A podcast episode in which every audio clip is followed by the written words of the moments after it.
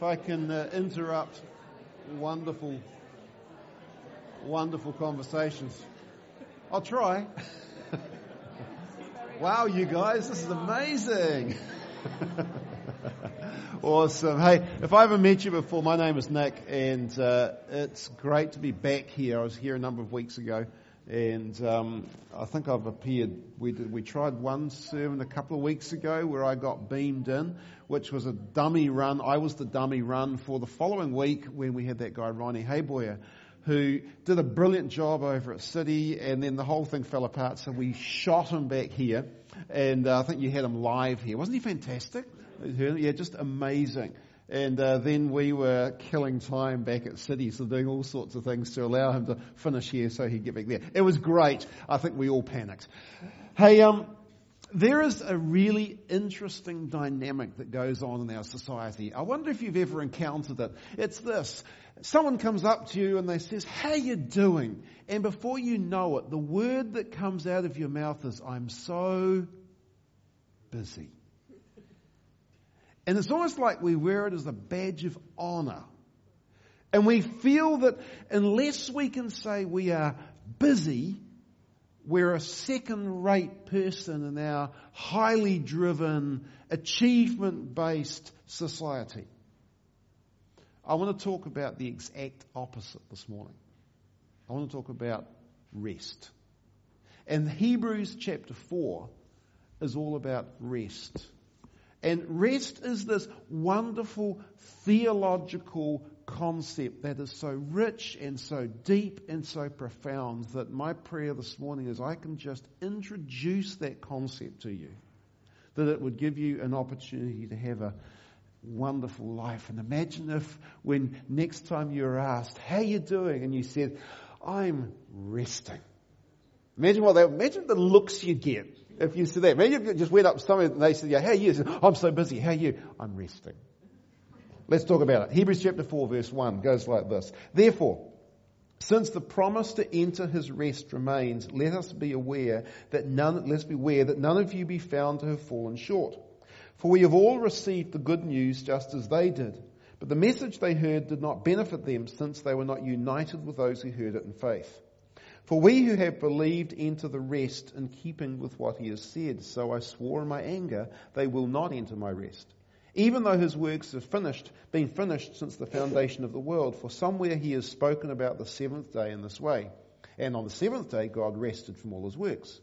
Again in that passage, he says, "They will never enter my rest. Therefore, since it remains for some to enter it, and those who formerly received the good news did not enter because of disobedience, he again specifies a certain day, today. He specified this, speaking through David after such a long time. Today, if you hear his voice, do not harden your hearts. For as Joshua had given them rest, God would not have spoken later about another day. Therefore, a Sabbath rest remains for God's people. For the person who has entered his rest has rested from his own works, just as God did from his. Let us then make every effort to enter that rest, so that no one will fall into the same pattern of disobedience." How many people, when you listen to that, think, "Well, that sounds a very straightforward, clear passage of Scripture"? No, it doesn't. It seems to duck and dive all over the place, so I'm going to step back and put a framework around it so that we come to the final part, which is the most important command in that, which is verse 11. "Let us therefore make every effort to enter that rest, so that no one will fall into the same pattern of disobedience." So buckle up, let's get going, let's work out what rest is all about. In the Old Testament, there is a number of different types of rest, and you see them sprinkled throughout this passage. The first one we find is God's creation rest. In Genesis chapter 2, verse 2 and 3, it says, "On the seventh day, God had completed his work that he had done, and he rested on the seventh day from all his work that he had done. God blessed the seventh day and declared it holy, for on it he rested from all his work of creation." And in Exodus chapter 31, it goes on, it says, "The Israelites must observe the Sabbath, celebrating it throughout their generations as a permanent covenant. It is a sign forever between me and the Israelites. For in 6 days the Lord made the heavens and the earth, but on the seventh day he rested and was refreshed." I get an interesting question out of that verse. Was God tired? Did God get exhausted? Did God? Why did God need to refresh himself? It says there he completed creation and then he rested it or refreshed it. And the idea behind refreshment is not that he needed to have a sleep, but rather that he wanted to literally breathe life into what he had created. But it's a beautiful picture. Abby, my daughter, got married 2 weeks ago. They arrived back from their honeymoon yesterday. Haven't seen her yet. Can't wait to catch up with her. And that was all wonderful. 2 weeks before her wedding, I had this brilliant idea. I wanted to take a wall out in our home. Now, it was a brilliant idea because I knew that on the Saturday we would have all of the bridal party there, and so I just wanted this extra space. So our lounge had a wall which had a little passageway that was no use to anybody. Much better, take the wall out so the lounge is bigger. That's the simple concept. So we're doing this, and I think this would be great because then we also had family dinner there on the Sunday after the wedding, and I just wanted the whole place to be wonderful and filled with family, which was great. So I did what any normal Kiwi male would do just before a major family event like that where you want the place to be in pristine condition, and I pulled the wall out. Well, actually, Tom did. He's a builder, I'm not, which is just as well. And we got so close to the wire, to the point where on the Friday before the wedding, we finally got the carpet person in to replace the little stretch of carpet that we needed, and all of a sudden my marriage seemed to calm down again. But we'd worked hard for a couple of weeks, coming home from work and painting and undercoating and setting stuff up and hanging things and doing all that sort of stuff, and got to that Friday and the carpet went down and everything was done, and I sat down and I imagined what this room would be like as it was then filled with life and filled with family and filled with people. And pictures of the family up on the wall and wedding photos. And then, of course, that happened 2 days later. And there was a moment where I sat there in the corner and I just looked at our family spread around this big space. And I'm going, I'm feeling refreshed. That's the picture. That's the picture. There is a principle of Sabbath here too. Because some of us need to learn the skill of Sabbath rest.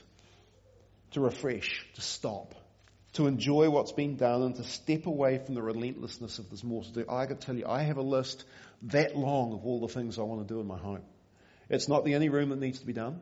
There's stuff on the outside, there's a leaky roof I've got to fix up, there's a whole bunch of things that are there to be done. But if I just went from there, ticked it off and went straight on to the next thing, I wouldn't have enjoyed that refreshment. And some of us do life in that way, don't we? There is always one more thing to do. We don't give ourselves the gift of stop, refresh before we move on. And we live in this constant world of there's always more to do, there's always more things to be done. The Sabbath rest teaches our heart to trust God. In exactly the same way as we give financially, and we, some of us, I do, Sarah and I do, we give 10%. I mean, that's just a no-brainer. We do that and then above and beyond. We do it, one, because we just simply want to, but the other reason I do it is because it trains my heart to not put my trust in money. So I say, well, the first bit I'm giving to the Lord. You know what? Sabbathing is the same thing. I'm going to trust God for time. And it's a very similar principle. And sometimes we just need to stop and say, God, I'm actually going to trust you. You're bigger than me. You can solve that problem more than I can. I'm going to stop worrying. I'm going to stop doing. I'm going to just sit and refresh and allow you to do your work. God's creation rest. Secondly, God's presence rest. Moses, who had led the people of Israel out of Egypt, was the leader entrusted with moving them from where they were to where they needed to be. And in Exodus 33, Moses goes to the Lord and he says, God, we need to have a little conversation. He said, you've told me to lead this people, but you've not let me know whom you will send with me. He was feeling lonely. You said, I know you by name, and you've also found favour with me. Now, if I have indeed found favour with you, please teach me your ways, and I will know you, so that I might find favour with you.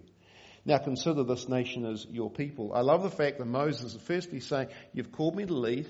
I have no idea who's going to do this with me. I'm asking you, God, that I want to know you. I know you know me. I want to know you, and I want to know how I'm supposed to do this thing. But I also want to remind you, they're your people, they're not my people. And God said to Moses, he said, my presence will go with you, and I'll give you rest. There is not only the Sabbath rest, there is this presence rest. Moses asked, he said, God, how can I live in such a way to please you? Teach me how to live so that I can please you. And God said, yeah, I'll do that, but I want you to know something else. My presence will go with you. You see, in the journey of life, there is this continual rest. We're to live not only in the rhythm of rest, but we're to live in the continuation of rest. People identified as God's own, guided by him, and at rest when all things are at peace. Everything is in order. Everything is in its right place. I wonder if our lives have everything in their right place. Then there's the inheritance rest. And moving on from there, there was the promise that Joshua was going to lead the people into the promised land. And in Deuteronomy chapter 12, verse 9, it says, you've not yet come to the resting place and the inheritance the Lord your God is giving you. When you cross the Jordan and live in the land the Lord your God is giving you to inherit, and he gives you rest from all the enemies around you, and you'll live in security, then the Lord your God will choose the place to have his name dwell. The promised land was this place where there would be rest from the enemies around them. And that for them was a major thing, because the turmoil, the political turmoil of the time meant that if they were in a place where the enemies that were around them, and they were, if they were at rest, they were secure. They were at peace. Interesting that generation that Moses led never got there. And Numbers 13 and 14 gives us that horrible story. That one where all the commands and the promises of God, the teaching, how to live in his way, to walk in his rest, to walk in his presence, to walk in his power. And they get to the edge of the land, and Moses says, well, let's send up 12 spies. And 12 spies go up, 10 come back, and they give a bad report, 2 give a good report. But the nation listens to the bad report. And there were 5 things that they talked about. They said, okay, firstly, this is not going to work. Why? Well, if we look here on the list, number 1, the giants are too big. And secondly, we're too small. The giants are too big and we're too small. I think there's a bullet point there, Tim, somewhere coming. Here we go. You'll get there. There we go. Giants are too big.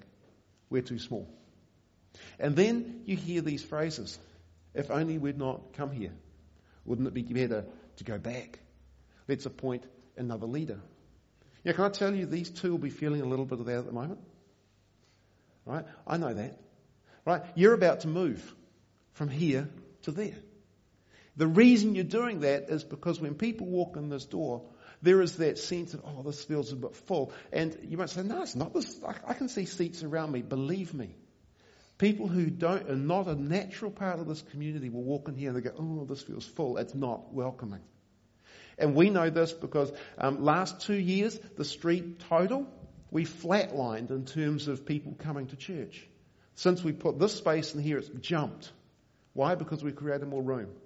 I can almost guarantee you, when you create more room, God will bring more people in so that we can share more with the gospel with more people. Now, some of you are already sitting here going, man, but I don't want to leave here. I like the space. I like looking at the rugby jerseys. I like the fact that it says liquid refreshments behind there. I love the fact that it says solid refreshments. Everything about this space is so good. And I look next door, what if it doesn't work? What if it doesn't work? The giants are too big. What if it doesn't work? This is putting us on the stretch. You know, yeah, there are people in my life I want to invite. What if they don't come? I'm too small. If only we'd not come here. If only we'd not come here. Let's go back. Oh, it's all their fault. Let's find a new leader. Yep. Natural. And the thing with these guys is they listen. It wasn't the giants were too big and God was too small, so they were standing too close to the giants, by the way. We'll get to that in a minute. And so there is that incredible invitation to hear his voice and not harden your hearts. So that's the Old Testament. That's referenced there in Hebrews chapter 4. Let's talk about what that looks like in the New Testament, what that looks like for you and for me. There are three rests that we have. The first one is salvation rest. And salvation rest is the work of Jesus Christ, the finished work of Jesus Christ on the cross. And there is this incredible promise that as he died on the cross and was buried and rose again from the dead, he finished the work of enabling you and I to have peace with God. That peace has been achieved and that life has been breathed into us when we come to faith in Jesus Christ. There is still transformation that occurs, but we must celebrate on a regular basis the fact that you and I have peace with God. It's found in Romans chapter 5 verse 1. Therefore, since we have been declared righteous by faith, we have peace with God through our Lord Jesus Christ. Yeah, it's one of the reasons why we take communion, because we celebrate the reality that we have peace with God.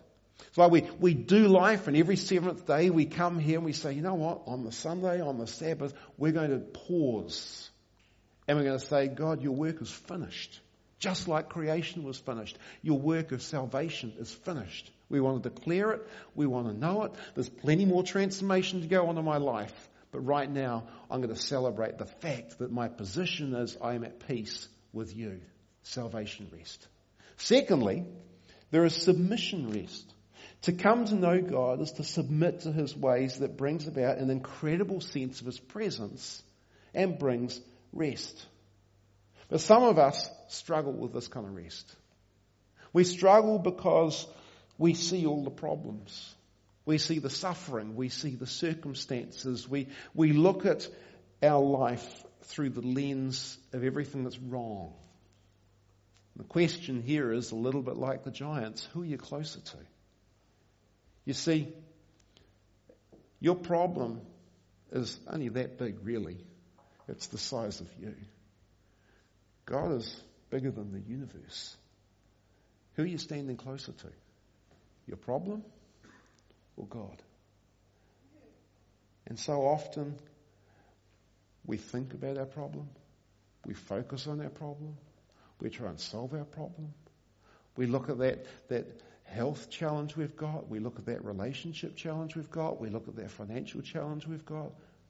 And we spend our entire emotional and mental energy focusing on that. And it feels huge. Why? Because we've made it big in our mind. You know what? If you walk away from it, you find God all of a sudden is a way lot bigger than that problem. And it gives rest. And it gives peace. Philippians 4 Verse 6 says, don't worry about anything. You might say, well, how do I do that? What's the choice? But in everything, through prayer and petition with thanksgiving, present your requests to God, and the peace of God, which surpasses all understanding, will guard your hearts and minds in Christ Jesus. I've got a couple of challenges going on at the moment. There's a few things that are causing my mind to wander. And I have great potential to create big giants in my life. You know what I find? When I choose to set aside some time to stop and to pray and to tell God about it, I come out of the end of those times. Have I solved anything? No. Have the problems gone away? I wish. But I find I'm at rest because I'm standing under the shadow of God, who is so much bigger. The problem's still there, but it just, funnily enough, seems to put it in perspective. And then there's the Sabbath rest. And this is the coming of Jesus Christ rest. It's the peace in God. There's peace with God, there's peace of God, and there's peace in God. Revelation 21 gives us this incredible promise. I heard a loud voice from the throne. God's dwelling is with humanity, and he will live with them. They will be his peoples, and God himself will be with them, and he will be their God. He'll wipe away every tear from their eyes. Death will be no more. Grief, crying, and pain will be no more, because the previous things have passed away. Then the one seated on the throne said, look, I'm making everything new. He also said, write, because these words are faithful and true. And he said to me, it is done. I am the Alpha and the Omega, the beginning and the end. I will freely give to the thirsty from the spring of the water of life. You realize that there is a promise coming rest. an inheritance rest, a rest where there will be security from all enemies. And it's with him. It's an eternity with him. I wonder if you know that rest. Do you know the rest of peace with God, of God, and in God? So what is rest? And we've wandered through the Old Testament, the New Testament. Can we define it? Well, let me give you my best shot. God's rest is this. It's his presence to guide you and strengthen you. It's his refreshment to fill the rooms of your life with him. It's security, knowing that you rest in the security of Jesus Christ's completed work. It's peace with God, which gives you a freedom to worship and a freedom to serve and a rest from trying to please, to earn approval. Man, don't some of us do that? We do what we do with the motivation of, if I do that, someone might accept me or like me. And it's confidence in your identity as a child of God. You know, the Greek word for rest is anapausis, which means cessation, refreshment. Christ's rest is not a rest from work, but in work. It's not a rest of activity. It's a rest, it's the harmonious working of all the faculties and affections of the will, the imagination, the conscience, because each is found in God, the ideal sphere of his satisfaction and development. To put it another way, rest is the quiet abode in the presence of God.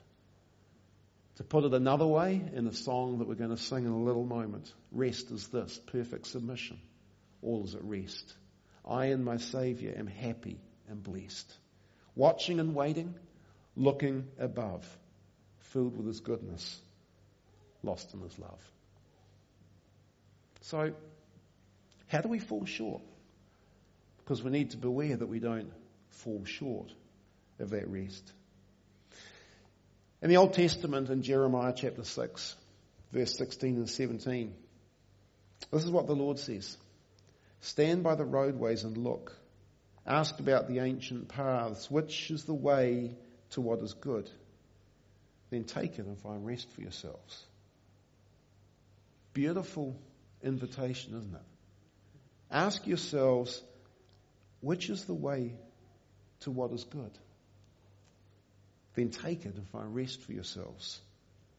But they protested, and Jeremiah spent his entire life teaching people who refused to do what God instructed. But they protested, we won't. So I appointed watchmen over you and said, listen for the sound of the ram's horn. But they protested, we won't listen. I want to tell you there's two ways that you can be sure that you will fall short of the rest of God. Firstly, don't ask about it. And secondly, don't listen. You realise that you might just be a question away from discovering the rest of God. You might just be an answer away from discovering the rest of God. So how do we make this effort to enter into his rest? Ask a question of who, a question of what. There is all sorts of questions, can I suggest to you? You ask a question of God's word. You know, we've trained ourselves as a society to skim. Right? We've trained ourselves through social media to not actually sit in God's word. We want to read fast, we want to get something tweetable. Because, you know, we're filled with pithy little sayings, and if we can quickly do a little soundbite or a snapshot and we can throw it somewhere, then it gives others the impression that we're deep. And all we're doing is we're actually looking for something that'll tickle the ears. And the invitation here from Jeremiah is to open the pages and ask, say, God, would you teach me? It's what Moses did. And it's why the last couple of verses in this section, which I didn't read before, I don't want to read them now, because this is it. For the word of God is living and effective and sharper than any double-edged sword, penetrating as far as separation of soul and spirit, joints and marrow. It is able to judge the thoughts and intentions of the heart. You know, when you come to that moment where you say, God, I want to ask that you'd speak to me. And you slow down enough and you Sabbath enough to sit and to allow him to refresh, he starts to talk through his word. And he starts to penetrate and to separate thoughts and motives and to judge the intentions of the heart. You go, that sounds a very dangerous place to be. Yeah, it is. That the God who created all things would want to expose me, which is why it says, no creature is hidden from him, but all things are naked and exposed to the eyes of him to whom we must give an account. It's the most dangerous, safe place in the universe. I wonder if you've asked recently. I wonder if you've listened recently. I wonder if you've allowed him to examine you, to be bold enough. I wonder what you're actually listening to. I wonder if there are circumstances or situations or enemies that you're listening to, or that you're asking, or you asking him. That's rest. That's rest. You know, to close, I want to read, I was wondering whether this will work, and you'll tell me at the end. I wanted to find a way of describing rest. And I couldn't get past the C.S. Lewis Narnia series. Anybody ever read that? Okay, a lot of you have. If you haven't, let me give you an update. So it's, by the way, read it. If you haven't, just go and get it, read it, right? You need to. The final book in that series, The Horse and His Boy, is a scene where there is this boy who had a horse. The boy's name was Shasta. And Aslan is the lion who is a picture of Jesus the whole way through the series. And Aslan appears, the series is just wonderful, so I'm not going to spoil it for you. Get it and read it if you haven't got it yet. So Shasta had been left behind in this story. And as he travels on alone, he begins to feel sorry for himself because of all the terrible misfortunes he's had. But in the midst of his emptiness, Aslan shows up. His presence beside the boy at first seems nothing but a breath, a deep, rich presence that evokes a question that Shasta asked, which is why this question is so powerful. Let me read this to you. Shasta, who are you? He said barely above a whisper. One who has waited long for you to speak, said the thing. Its voice was not loud, but very large and deep. I can't see you at all, said Shasta after staring very hard. Then, for an even more terrible idea had come into his head, he said almost in a scream, You're not something dead, are you? Oh, please go away. What harm have I ever done to you? Oh, I'm the unluckiest person in the whole world. Once more he felt the warm breath of the thing on his hand and face. There, it said, that's not the breath of a ghost. Tell me your sorrows.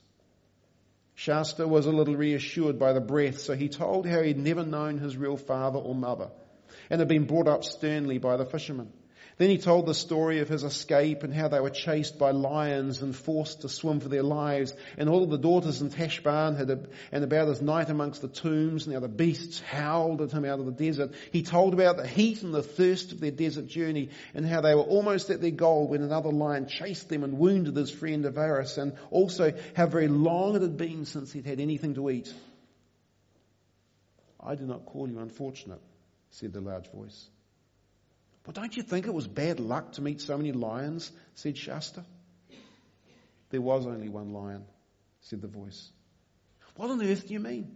I've just told you there were at least two lions on the first night, and there was only one. But he was swift of foot. How do you know? I was the lion. As Shasta gaped with mouth open and said nothing, the voice continued. I was the lion who forced you to join Aravis. I was the cat who comforted you amongst the houses of the dead. I was the lion who drove the jackals from you as you slept. I was the lion who gave the horses the new strength of fear for the last mile so you could reach King Loon in the time. And I was the lion you do not remember who pushed the boat in which you lay, a child near death, so that it might come to a shore where a man sat wakeful at midnight to receive you. Then it was you who wounded Aravis. It was I. But what for? Child, said the voice, I'm telling you your story, not hers. I tell no one any story but their own. Who are you? Said Shasta. Myself, said the voice. very deep and low, so that the earth shook. And again, myself, loud and clear. Then the third time, myself, whispered so softly you could hardly hear it. And yet it seemed to come from all around you as if the leaves rustled with it. Shasta was no longer afraid that the voice belonged to something that would eat him, nor that it was the voice of a ghost, but a new and different sort of trembling came over him. Yet he felt glad too. He turned and saw pacing beside him, taller than a horse, a lion. The horse did not seem afraid of it, or else it did not see it. It was from the lion that light came. No one ever saw anything more terrible or beautiful than Aslan, the great lion, the son of the emperor over the sea, the king above all high kings in Narnia. And after one glance at the lion's face, he slipped out of his saddle and fell at its feet. He couldn't say anything, but then he didn't want to say anything, and he knew he needn't say anything. The high king above all kings stooped towards him. Its mane in some strange and solemn perfume that hung about the mane was around him. It touched his forehead with its tongue. He lifted his face and their eyes met. Then instantly, the pale brightness of the mist and the fiery brightness of the lion rolled themselves together into a swirling glory and gathered themselves up and disappeared. And he was alone with a horse on a grassy hillside under a blue sky. Isaiah 26 verse 3 says, "You will keep the mind that is dependent on you in perfect peace, because it is trusting in you." Beware you don't fall short of the rest of God. Make every effort to enter that rest. Would you pray with me?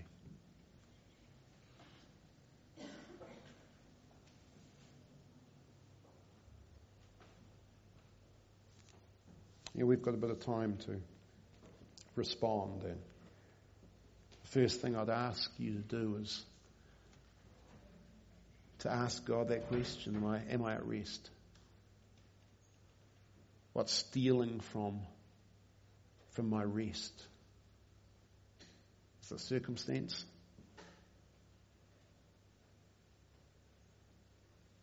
Are there enemies in my world? The things that have gone on that I just can't seem to find that place of refreshment. When was the last time you took a Sabbath? When was the last time you took time to allow God to fill your life with life? To fill the rooms of your heart with a sense of his presence. I wonder when the last time was when you stilled your mind and opened God's word and asked him to speak. I wonder if the Lord would smile at you in that moment and say, "I've been waiting for you to ask." I wonder if there's things going on where you're literally a question away from God revealing himself.